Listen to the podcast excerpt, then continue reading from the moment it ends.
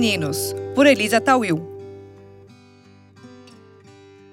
Bem-vindos, bem-vindas. Essa é mais uma edição, um episódio do Vieses Femininos, meu podcast, que acontece agora também ao vivo aqui pelo YouTube e pelo LinkedIn, que é uma forma do pessoal do LinkedIn também se conectar com outros conteúdos que eu produzo, conteúdos ligados à liderança feminina, autoconhecimento.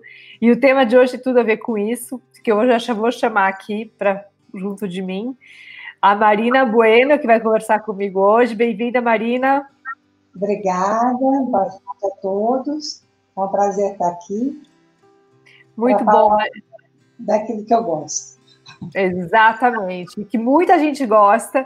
A gente vai falar hoje de Enneagrama e autoconhecimento. A Marina, além de professora de inglês e de autoconhecimento, ela é especializada em programação neurolinguística e no Enneagrama, que é o vai ser o nosso foco central da conversa. Claro que a gente vai falar de muito mais do que Enneagrama.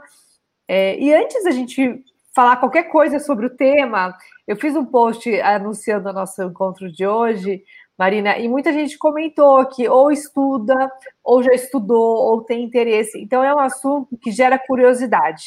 E para já trabalhar a curiosidade de quem nos ouve, nos assiste, nos segue, afinal de contas, vamos começar do começo. O que é o Enneagrama? Ok. O Enneagrama, como o nome indica, Ennea quer dizer nove e grama, traços. Então, é uma, um símbolo muito antigo que é um círculo, depois ele tem um triângulo e depois ele tem um hexagrama. Então, ele tem nove pontas. E cada uma dessas pontas é uma personalidade. Então, é o melhor mapa que existe para a gente nos conhecer. Então, é um mapa humano realmente ideal para as pessoas se conhecerem. Ele é muito antigo, há muitos estudos sobre ele, mas a gente usa bastante o Enneagrama que é estudado em Stanford, que você pode usar em empresas. Eu já trabalhei muitos anos em empresas, dando treinamentos de liderança, de equipes, como formar equipes. E o Enneagrama baseado em Stanford é muito apropriado para esses campos. Agora, há escolas também uh, espiritualizadas que usam como base o Enneagrama. Mas a gente usa mais essa outra parte mais prática no mundo nosso. Agora, Marina, uma curiosidade que eu tenho, e acredito que isso possa também ajudar a, a quem nos ouve. Poxa, são nove arquétipos, ou enfim, nove, nove forças. E a gente se pergunta, mas será que eu tenho que me enquadrar em uma dessas nove? Só tem nove? Ou é, é tudo isso? É pouco? É muito? Que número é esse? Por que nove? É, muitas pessoas, quando a gente estuda, eles falam, não, eu sou número zero, ou sou número dez, porque eles não se acham. Porque o ego da gente trabalha muito para a gente não se autoconhecer. Então, são nove traços principais. Mas o que é rico no Enneagrama é o dinamismo que existe nesse símbolo. Porque você não classifica a pessoa dentro de um traço. Ah, você é o traço 1, você é o traço 2. Quando você acha o traço dominante da pessoa, ele tem influência das asas. As asas são os traços que ficam do lado. Então, no círculo do Enneagrama, é, eu acho que a gente não tem um desenho aqui, não sei se eu posso mostrar ou não. Mas no círculo do Enneagrama, quando você tem o número 1, do lado do número 1, você tem o 2 e tem o 9. Então, o número 2 e 9 são asas, e elas têm grande influência no traço principal. E, além disso, cada traço tem dois movimentos, um a favor da flecha e outro contra a flecha. Então, cada traço tem quatro movimentos diretos. Esses quatro diretos são feitos a todo momento. Então, você, o ser humano, não é estático. Então, eu não, não posso colocar o ser humano dentro de um número, dentro de uma caixinha fechada. Então, o importante de conhecer o traço dominante é para conhecer o seu círculo vicioso dentro do símbolo. Porque você, se você conhece seu, seu traço dominante, você vê direitinho o movimento que você sempre faz mecanicamente. Então, a gente vai conhecer o caminho inverso para a pessoa superar esse traço e chegar a um ponto mais elevado do ser humano.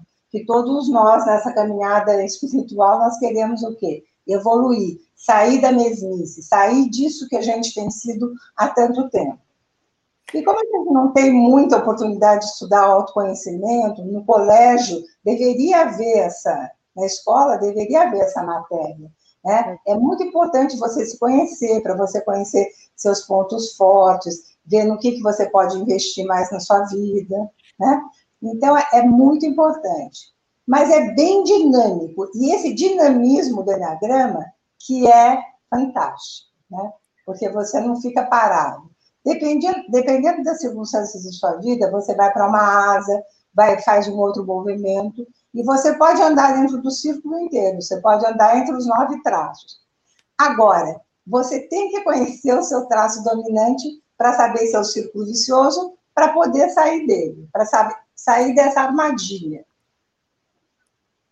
Muito bom. E interessante que a gente está falando também para uma rede corporativa, que é o LinkedIn, e geralmente a pessoa que não tem contato com esse processo de autoconhecimento, né, quando vai fazer um, uma, um processo de assessment, de entrevista, de pesquisa, não é pesquisa, é, é entrevista mesmo, para entrar numa empresa, geralmente tem aqueles perfis, né? Se você é perfil diz que MBTI e tal, e geralmente é o primeiro o primeiro contato que você tem com essa análise, né? De personalidade, de quem você é, ah, se você é mais é, estratégico ou mais operacional, e, e aí a, a, empresa usa isso para ajudar a construir o seu time.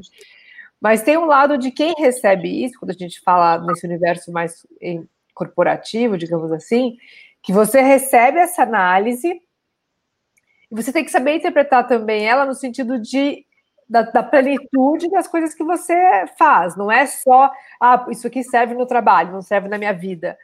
Eu acho que também é importante a gente talvez explorar isso, Marina, queria que você explorasse, é, de como que é, esses mapas, eles são mapas de força de tudo que a gente faz, não é só para uma caixinha ou janelinha de algo, né?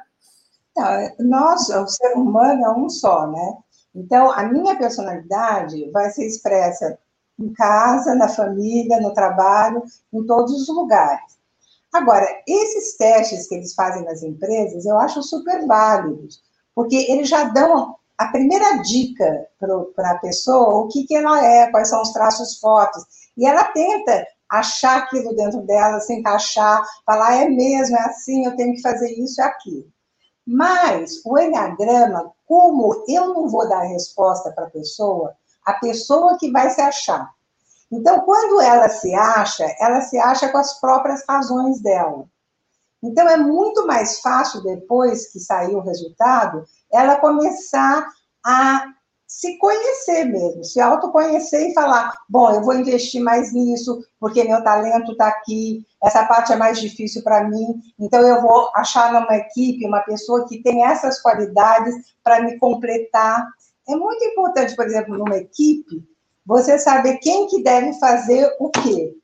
Uma vez eu fui dar um treinamento numa papelaria e o dono estava desesperado, querendo mandar todo mundo embora. Aí eu falei, não, vamos fazer o treinamento primeiro e depois a gente resolve. Eram 30 funcionários, nós mandamos embora só quatro. Por quê? Eles estavam no lugar errado. Então, não exploraram as qualidades que a pessoa tinha. Colocaram porque tinha vaga. Apareceu um candidato, ok, puseram ali. Então, quando você faz a entrevista de trabalho, ou mesmo quando você acha um parceiro na sua vida, né? Eu digo na vida pessoal também, é importante você saber qual é o traço que vai te completar mais, no que, que você vai combinar mais com a outra pessoa. Uma equipe precisa ter todos os traços. Você não pode fazer uma equipe só de um tipo de traço, senão a equipe não vai para frente. Se você colocar, por exemplo, numa equipe só pessoas do traço 1 e do traço 5, por exemplo, o que, que vai acontecer? Eles são perfeccionistas, certinhos, eles não arriscam, eles não têm ideias diferentes, eles não criam algo novo. Então a igreja, a, a empresa vai ser quadradinha, entendeu? E tudo na vida, tudo para você é importante essa variedade e a, e a nossa possibilidade de andar pelos, pelo Enneagrama. Então, quando a pessoa acha o traço dominante dela, a gente faz toda a movimentação dela no círculo, porque em cada traço eu vou buscar alguma coisa que pode me complementar. Agora, se aquilo é realmente difícil para mim, eu vou achar uma parceira que me complete nesse aspecto, para fazer uma sociedade, alguma coisa. Normalmente, as pessoas fazem sociedade com amigos, com pessoas que conhecem há muito tempo. Isso não pode dar certo, né? Pode dar se as personalidades se complementarem, mas se forem parecidos. Porque muitas vezes os amigos, a gente se une por empatia, então a gente é parecido com os amigos, né? Então, é muito importante o Enneagrama para tudo que você faz, até para lidar na família. Quem que eu vou chamar para me ajudar nisso?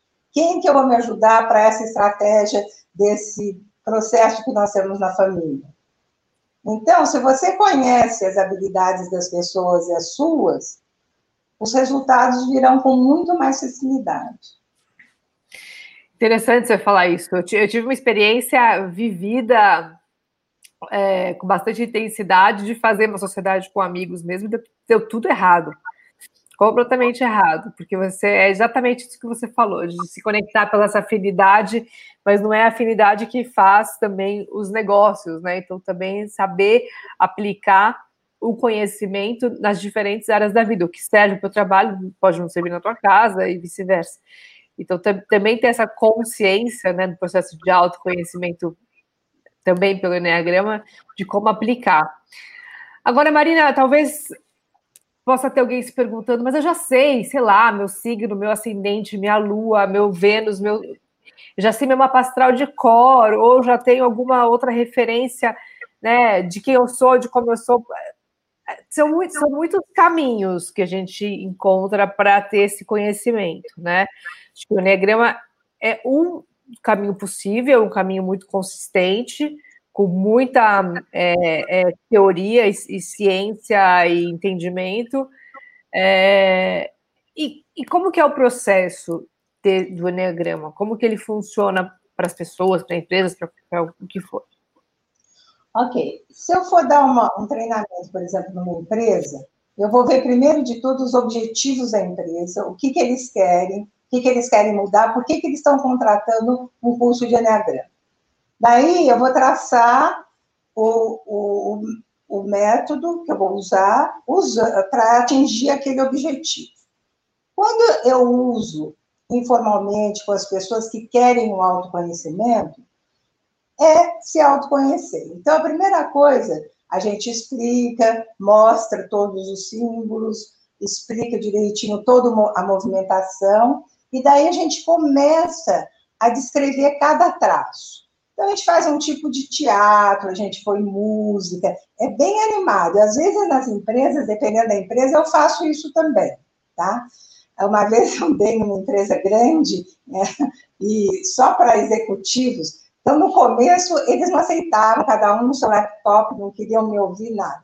Mas depois que eles ficaram mais por dentro, e eles tiveram uma entrevista pessoal, cada um deles com a gente, e aí tocou o coração deles, eles queriam que a gente desse para a família deles, para todo mundo. E daí eles começaram a ficar acessíveis e participavam de todas as atividades. Então a gente coloca músicas de cada traço, a gente faz um tipo de teatro de cada traço para a pessoa ir se enxergando. E a pessoa tem, assim, uma tendência de enxergar o marido, a filha, o, namorado, mas eles não se enxergam. Então, quando está um grupo conhecido, que já se conhecem, é legal, porque até um fala, não, mas você não é assim. Você não viu aquele dia que você faz assim, fez assim, assim, sabe? Porque é difícil a pessoa se ver. Mas a gente não vai falar para a pessoa e nem vai dar um teste. O teste pode vir no fim do curso mas no começo não. Então a gente descreve cada traço e eles vão se encaixando. E a gente vai fazendo perguntas. E a gente vai fazendo um tipo de teatro, de uma dramatização. Por exemplo, agora todos são traço 1. Depois, agora são traço 1 e 2. Agora vamos colocar um traço 8, depois que a gente estudou três traços. Então, a gente estuda primeiro o centro motor, que são os traços 1, 8 e 9, que são aqueles que são, gostam de fazer as coisas, não gostam de ficar parados. Depois, a gente dá outro centro, 2, 3 e 4, que é o emocional, que as pessoas sentem mais. E depois os 5, 6 e 7, que são os intelectuais, os que pensam mais. Depois de cada centro desse, a gente faz uma dramatização para eles irem reconhecendo que tipo que é, como é que é. Então, numa brincadeira, eles vão se achando. E aí uhum. eles se acham em cada centro, então eles ficam com três traços. E depois desses três traços, eles veem qual que é mais forte, e daí que eles vão achar o dominante.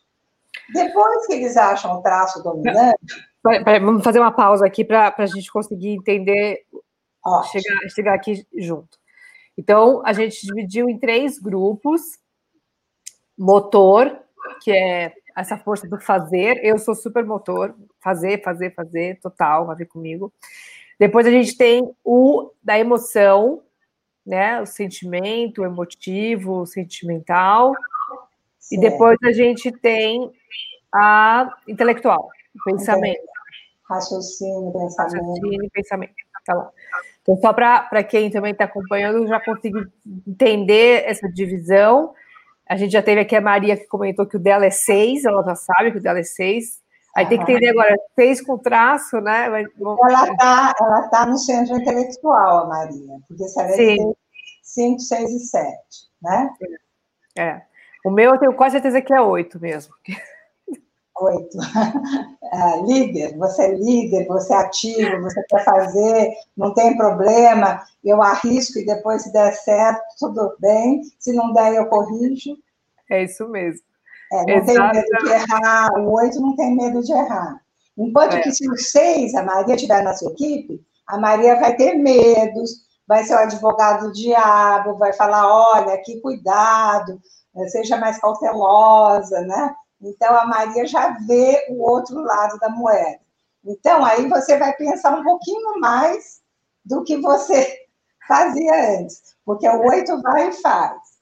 E o cinco, também do intelectual, pode vir te ajudar a pensar, formar uma estratégia. Por que, que eu cheguei aqui? Como é que eu posso sair daqui? Então, o oito gosta de ir para o cinco também. Então, numa Gosto. equipe que tem um oito, um cinco e um seis, dá certo. Olha, a Maria, a Maria é da minha equipe é seis. Será que a Deise. Será que a Deise. A Deise também é da equipe do Vieses, não sei se ela sabia o número dela. Mas a Maria falou que ela é a pessimista. Mas não é pessimismo. Não é pessimista, é a cautelosa, que às cautelosa. vezes não faz por medo de errar, por medo de não dar certo.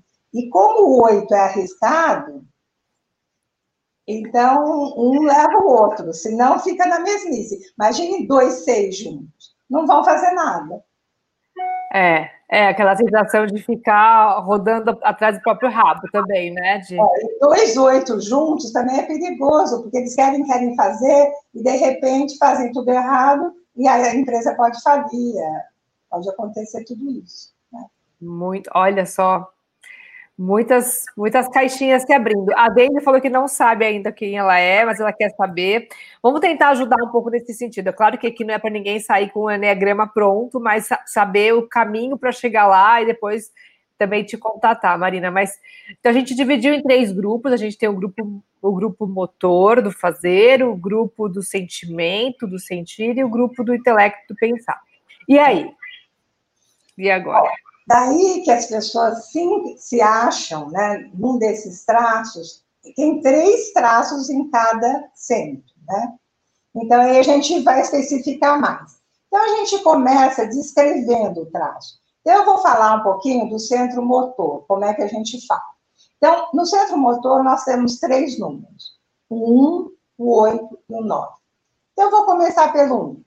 O 1 é uma pessoa perfeccionista, que gosta tudo certinho, adora ler bula de remédio, adora ler manual, gosta de estar sempre arrumadinho, combinadinho, brinco, com colar, é, é todo cuidadoso, não gosta de mudar as coisas, não tem flexibilidade, é bastante rígido, mas é bastante certinho. Então, é aquele funcionário maravilhoso que chega na hora certa, sabe o que fazer, mas se alguma coisa muda, ele se perde, porque ele não gosta de mudar. Então, é aquela pessoa uh, que não vai crescer muito, tá? Porque ela não tem aquela ânsia de crescer. Ela faz, trabalha muito, mas dentro de um lugar menor. Então, se ele tem uma empresa, ele não vai fazer uma franchise, etc. Ele vai ficar com aquela empresa, talvez duas, e vai tomar conta daquilo, porque é controlador e tem que estar tá vendo tudo e checando tudo. Então, esse é um traço 1, um, né? que é motor. Ele faz muita coisa, mas faz num território pequeno.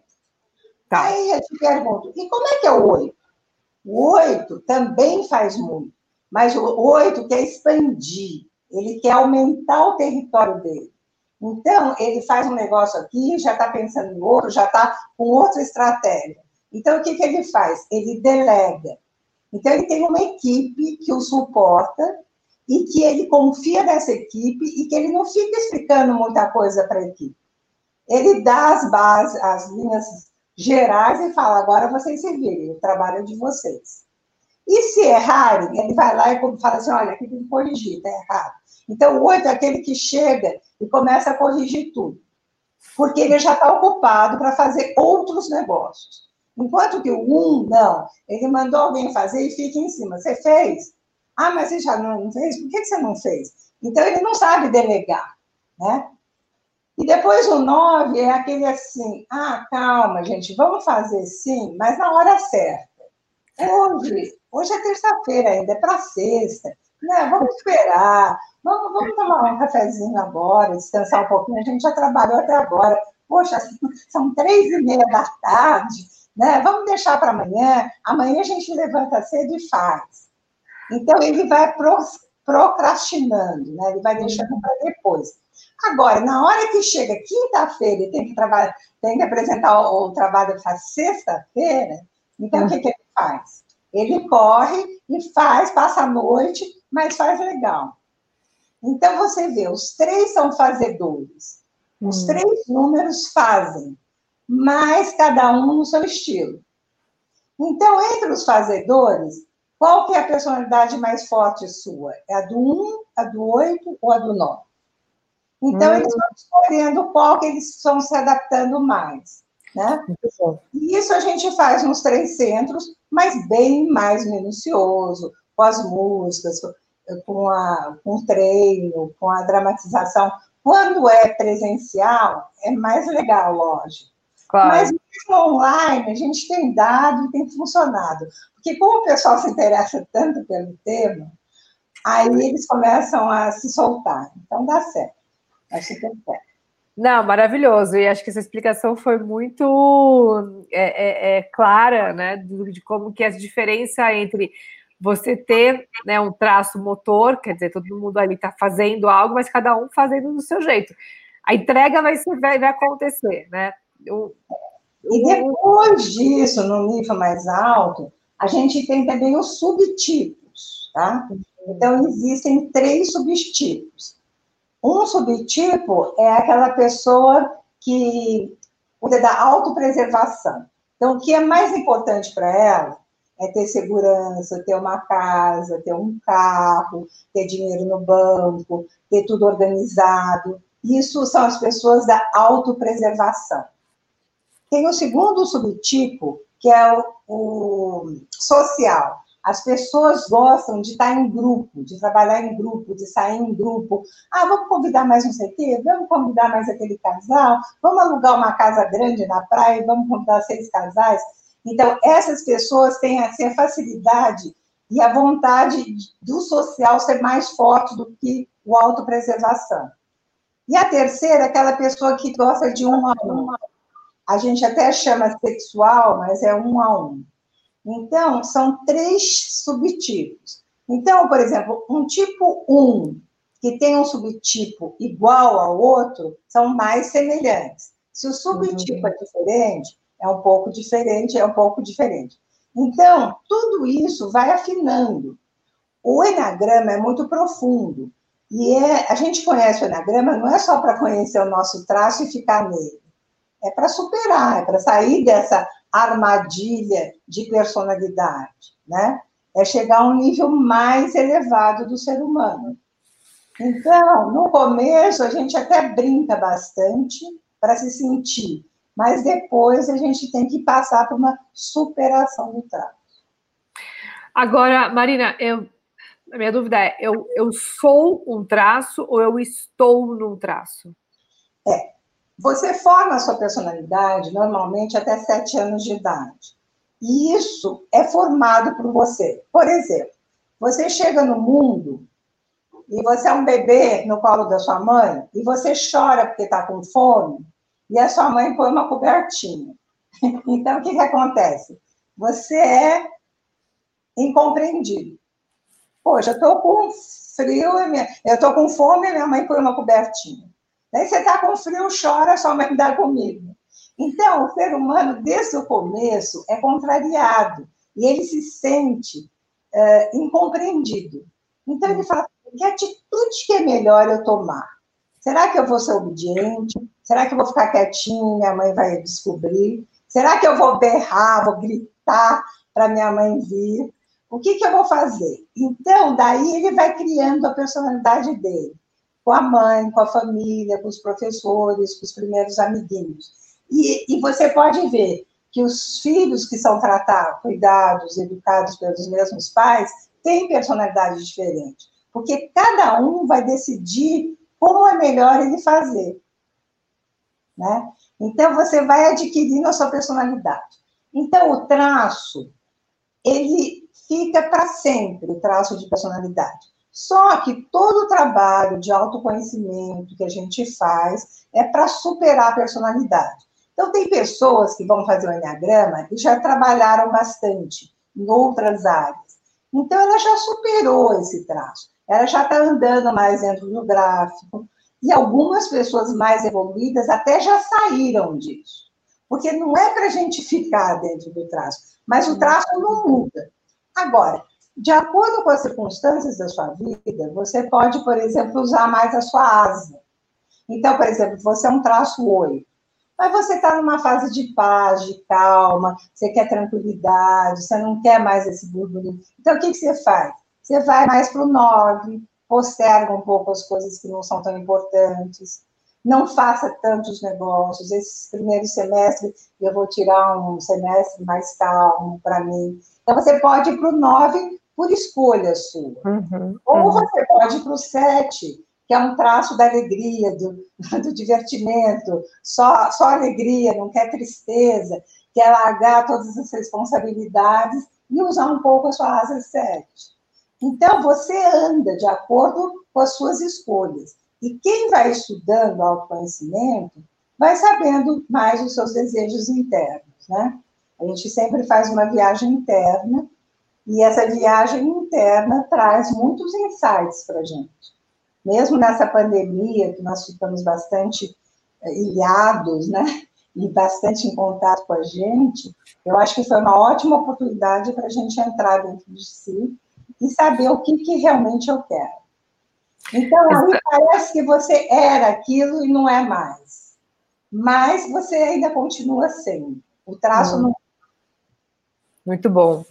Muito bom. É, é um momento de muita uh, busca, né? Muita gente buscando, não só a gente buscando a cura, a vacina, que já está sendo aplicada, mas são buscas individuais de cada um é, dentro dessa vivência, né? Que é uma é uma vibração do mundo, né? Tá todo mundo querendo isso, querendo né, a melhora, querendo a cura. Eu fiz um post aqui no LinkedIn que foi bem polêmico.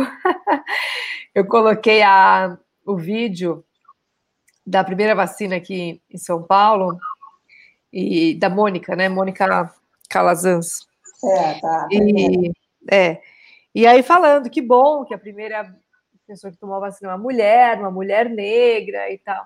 E aí veio um monte de coisa. Mas por que, que você está falando que é mulher? Mas por que você está falando que ela é negra? Mas por que, que você está falando isso? Eu gente, mas assim, a gente está enaltecendo o momento, né? Ela, a presença dela. E aí, de repente, você vê que tem um monte de buscas de alguma forma um pouco equivocadas, né? O que, que você está buscando? Nós somos muito divididos, né? A gente tem que é. se tornar. Então, essa divisão causa todo esse burburinho. Qualquer coisa que você colocar, você vai ter várias opiniões diferentes. Por causa da energia de cada um. Tudo é energia, né? Então, a energia é. de cada um atrapalha tudo.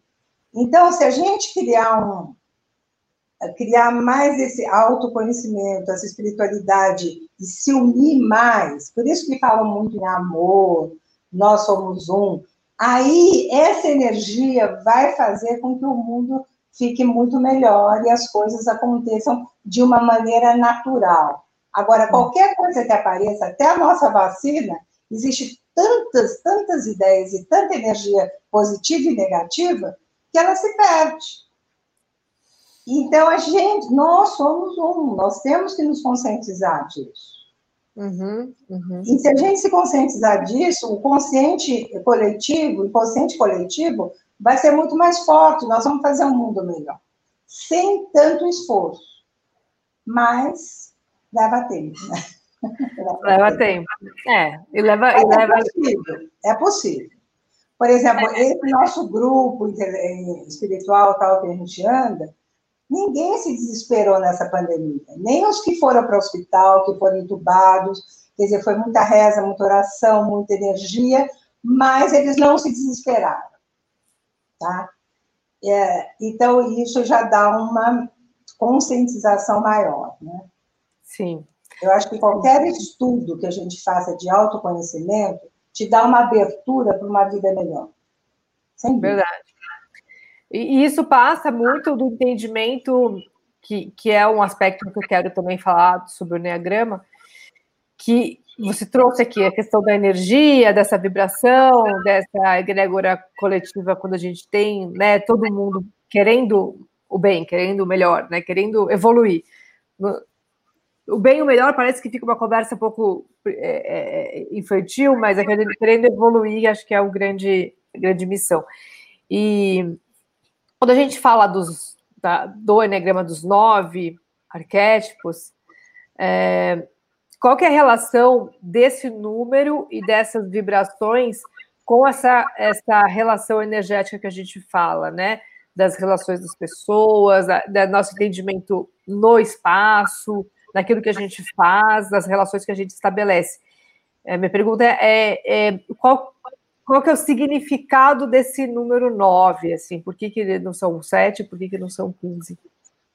Não, o significado não existe desse jeito que você está me perguntando. O significado existe o que, que é o traço 9, o que, que é o traço 2. Agora, qualquer traço pode trazer energia positiva ou negativa para o mundo e para toda essa pirâmide.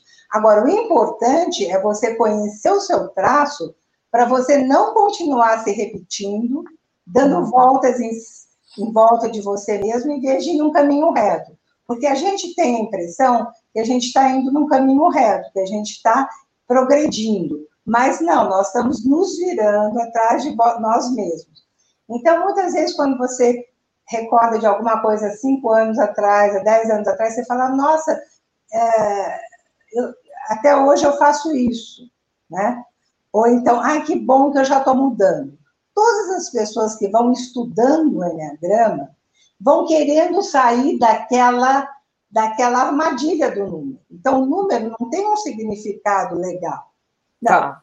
O bom é ultrapassar esse número, sair do número. Entendeu? Legal. Sair dessas características da personalidade.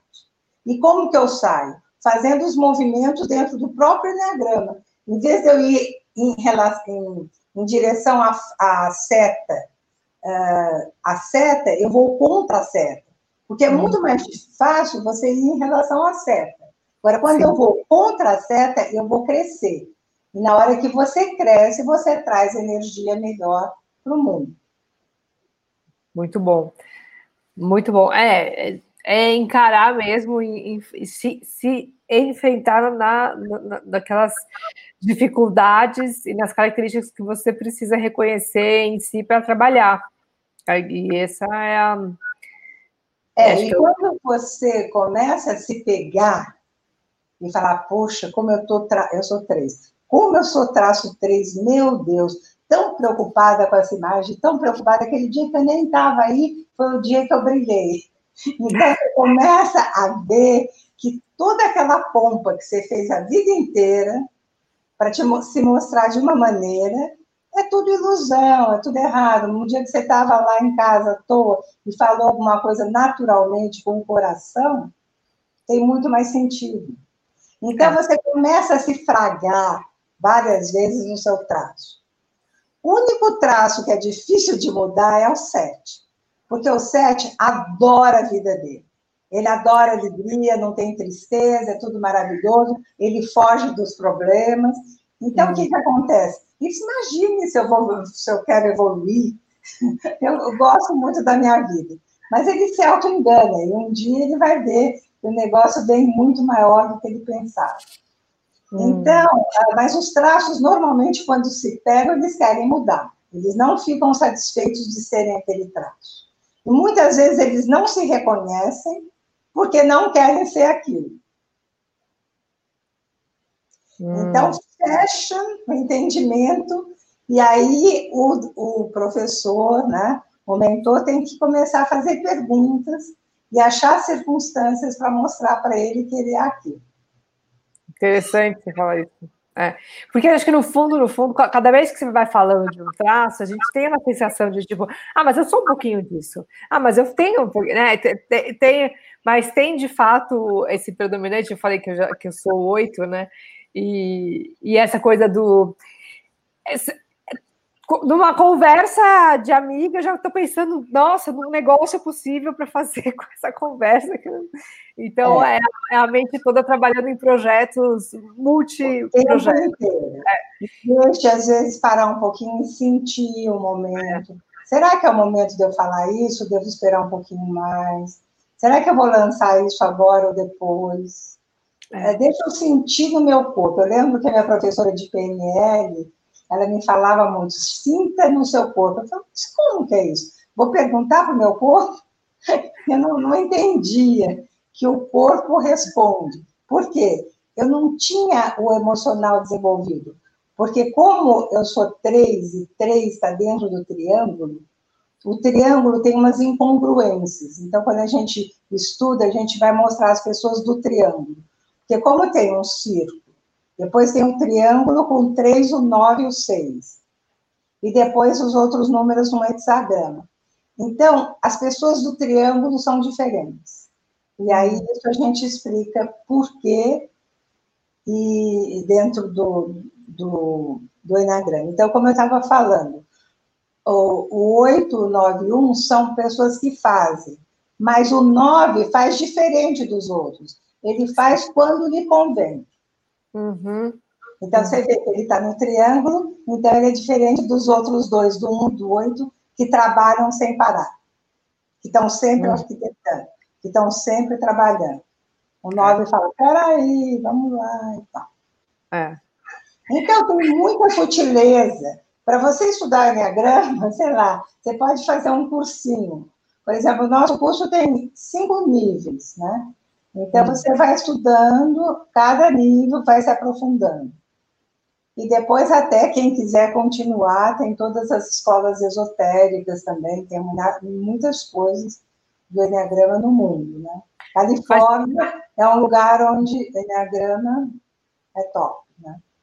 Ah, entendi. Mas, mas para ter um conhecimento básico, assim, tipo, partindo de hoje, se for que alguém ouviu a nossa conversa, não sabia nada, quer saber, quer se interessar, qual que é, o, como que é o caminho, o caminho do, do iniciante, da pessoa que quer iniciar? Olha, quem não tem nenhum conhecimento ainda, está uh, começando nesse campo do autoconhecimento, né? que vai aprender só o Enneagrama, não vai pensar na superação ainda. Então, mais ou menos uh, umas 10 aulas de uma hora e meia, você fica sabendo o traço que você é. Tá. Depois, mais ou menos, mais um módulo desse, você vai ver o seu centro, centro hum. motor, centro, centro emocional e centro intelectual. E os seus vícios e as suas virtudes. Então, cada traço tem um pecado e cada traço tem uma virtude. Hum. Então, nesse segundo módulo, você estuda os centros, as virtudes e os pecados. E no terceiro módulo, você usa as asas e subtipos. Então, você vai ver os seus movimentos dentro do Enneagrama. Quando você acaba esse terceiro módulo, você quer progredir, você quer evoluir, daí o quarto módulo é superação já do traço. Técnicas para você superar. Meditação, exercícios, meditação ativa, meditação passiva, uh, exercícios, uma porção de coisas práticas. E o quinto modo é relacionamento. Hum. Então, o relacionamento de cada pessoa com todos os traços. E como que eu devo tratar? Por exemplo, traço 1 com traço 2, traço 1 com traço 3, traço 1 com traço 4, e como que eu devo tratar o traço 1? Então, você esgota o 1 com todos os outros. Então, por exemplo, se você sabe que seu marido é 7, seu filho é 3, então você vai pegar esses traços e vai começar um relacionamento. Muitas vezes eu faço isso dentro da família. Eu faço o um relacionamento dentro da família, ou dentro de um grupo, dentro de uma empresa, um grupo menor. Como é que eles podem se auxiliar? Como é que eles podem se respeitar mais? Ter mais compaixão. Então, por exemplo, o 5 você pode passar na frente do 4. Quem está mais interessado em relacionamento do que em superação, pode ir para o 5 primeiro. É mais ou menos assim o nosso esquema. Eu vou colocar aqui o teu site para quem, quem tiver interesse em, em, em, fazer, se aprofundar, saber onde, onde encontrar. Mas o site da Marina é marinabueno.com.br. Coloquei aqui nos comentários, para você que vai escutar essa edição no formato podcast. Eu estou falando aqui de novo qual é o site, é o www.marinabueno, bueno com u, bueno.com.br. E fica aqui o contato porque é, uma, é, um, é um estudo que traz é, muitos caminhos, né, muitas, muito, muitos encontros. A gente falou aqui em algum momento da conversa sobre essa escola né, de, de é, espiritualidade e autoconhecimento que a gente faz parte, e, e é uma, uma escola né, de, de uma relação também muito focada nessa busca de buscadores, de pessoas que querem sempre evoluir é, com tomadas de consciência, com ferramentas que ajudem a, acessar esses espaços. E, e, sempre que a gente pode oferecer também né, esses caminhos possíveis para outras pessoas, acho que faz parte do nosso trabalho e missão, da nossa asa, traço, centro, que for, poder compartilhar desse, dessas possibilidades. Acho que a, a gente vai chegar agora aqui já para a parte final da nossa conversa. É, primeiro que eu quero super te agradecer por essa troca riquíssima de conhecimento, de ensinamento, de orientações e, e deixar aqui esse espaço, os minutos finais, para a gente de, colocar uma mensagem sobre o, o, o, tema do Enneagrama, mas também já chamando para quem quiser é, se aprofundar nesse processo, conheça o caminho possível é, por meio do, do, das suas, da sua escola, dos seus ensinamentos também, Marina. Então, eu, eu deixaria aqui uma mensagem assim. É, faça uma viagem para dentro de você e resolva os seus problemas externos com muito mais facilidade. Porque a gente vive nesse mundo, mas a gente não precisa pegar soluções no mundo. Muitas vezes você não tem essas soluções aqui fora. As soluções estão lá dentro. E às vezes a gente viaja muito procurando soluções e as soluções estão aqui dentro. Então eu convido vocês a começarem ou a continuarem a viagem para dentro. Né? É aí que estão todas as respostas. Adorei. Muito bom. Melhor é, encerramento. Eu, eu também dou algumas aulas particulares. Muitas vezes a pessoa fala, não, eu quero aprender sozinho, quero ter essa aula para aprender o Enneagrama. Também dou. Acho, mas eu acho que em grupo as coisas funcionam melhor. Tá? Mas há possibilidade sim. Tá? Muito bom, muito bom, verdade. Verdade, o grupo, o grupo geralmente começa a trazer coisas que sozinho a gente nem consegue acessar também, né? É, enriquece muito mais o grupo. Né? Eu gosto de trabalhar em grupo, trabalhei muitos anos em grupo, só que agora com esse negócio de online e tal, é, nessa pandemia eu dei várias aulas particulares e também funcionaram para a pessoa conhecer o Enneagrama e descobrir o seu traço principal. Né? Olha, a Deise, já no finalzinho aqui, falou que ainda não conseguiu descobrir o dela, mas ela se identifica um pouco com o 7. Você tem mesmo o jeito de sete, Deise. é. Ela quer curtir a vida, né? Quer está tá feliz com a vida dela, tem, tem uma, essa, essa relação de alegria com a sua vida. Mas muito bom, né? a gente vai depois, Deise, ouvir novamente a edição para refletir mais e aprofundar mais também nesses conhecimentos.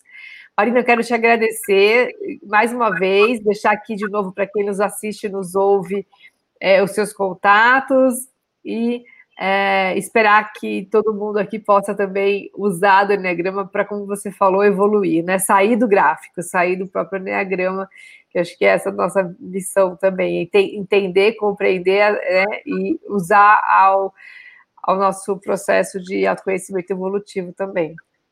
É isso aí funcionou muito na minha vida. Então, a minha missão hoje é passar para os outros. Né?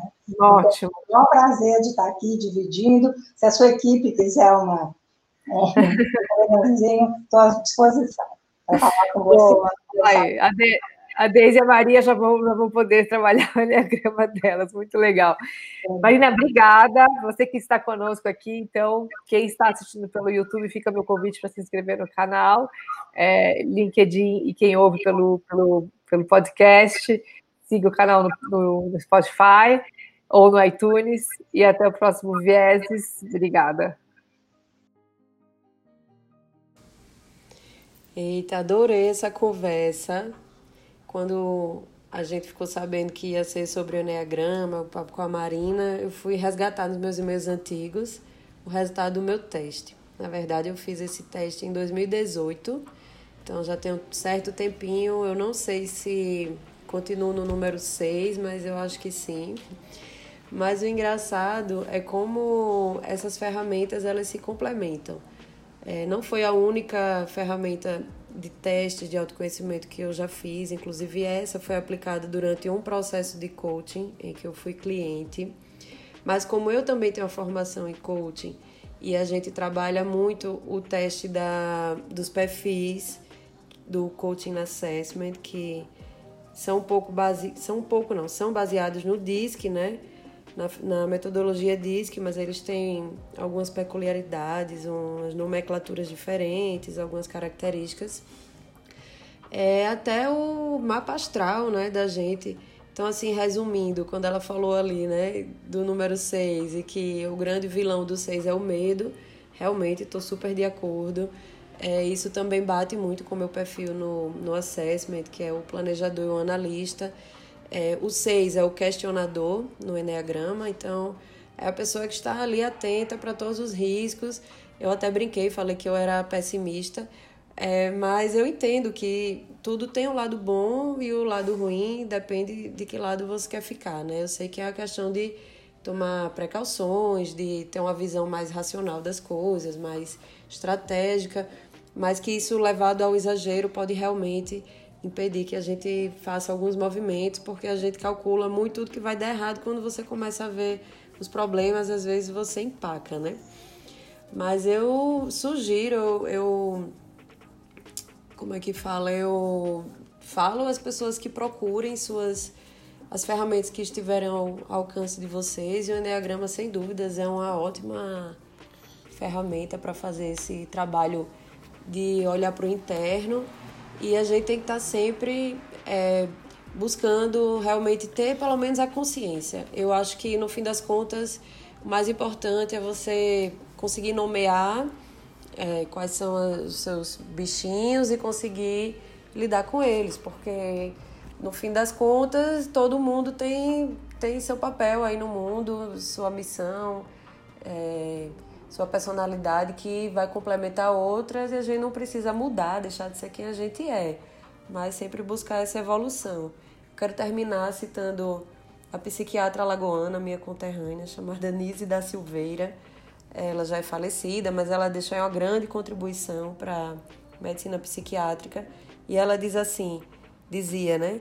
É, não se curem tanto. Gente curada demais é chata. Então, assim, vamos, vamos abraçar nossas sombras, nossas luzes de forma igual, tentar evoluir, mas vamos se aceitar também. Foi uma entrevista muito interessante. Agora eu estou curiosa para fazer o meu enneagrama também, descobrir qual o meu traço dominante. E eu gosto muito desse do autoconhecimento, de estudar personalidade. E eu acredito que isso ajuda muito, como a Marina falou também, nas empresas, né? Que você conhecendo as habilidades das pessoas, uh, pode montar equipes mais eficientes, né? Porque às vezes a pessoa não é eficiente no trabalho que ela está desenvolvendo porque o perfil dela não é para desenvolver aquele trabalho, né? Então, daí a importância de conhecer a personalidade e os traços de cada um. Utilizar isso a nosso favor para impulsionar nosso desenvolvimento tanto na vida pessoal quanto profissional. Obrigada por estar aqui. Eu sou Elisa Tawil e essa foi mais uma edição de Vieses Femininos. Cada edição traz uma inspiração e uma mensagem de vida. Espero que esta tenha te inspirado. Acesse elisatawil.com.br e conheça mais sobre esse projeto. Até o próximo Vieses.